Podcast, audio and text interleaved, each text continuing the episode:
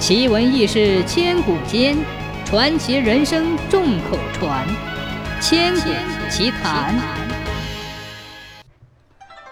从前有一对结拜兄弟，这天义弟忽然得了一种怪病，嘴里吐血，鼻孔流血，大便拉血，小便尿血。没过几天，他的脸色就像白纸一样。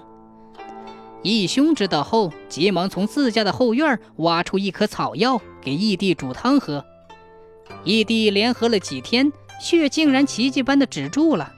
义弟感到很好奇，便问：“大哥，这是什么灵丹妙药？”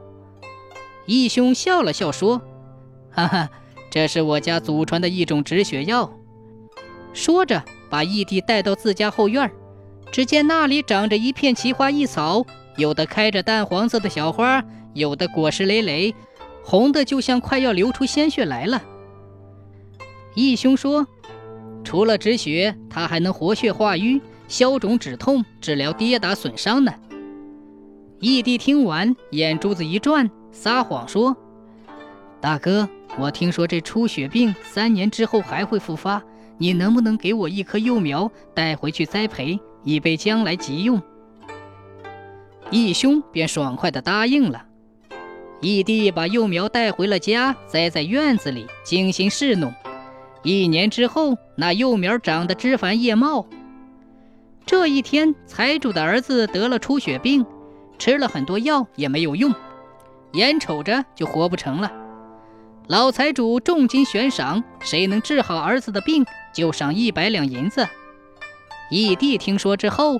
忙把自家的草药挖出来给财主，可是财主的儿子服用后不仅不见效，没过多久竟血尽身亡了。财主气急败坏，抓着义弟就要去见官。县衙大堂上，义弟招认是跟义兄学来的，县官派人去把义兄抓来审问。义兄如实回答说。这草药是我家祖传秘方，专治跌打损伤、止血止痛。我义弟之所以会误治他人，那是因为他对草药一知半解。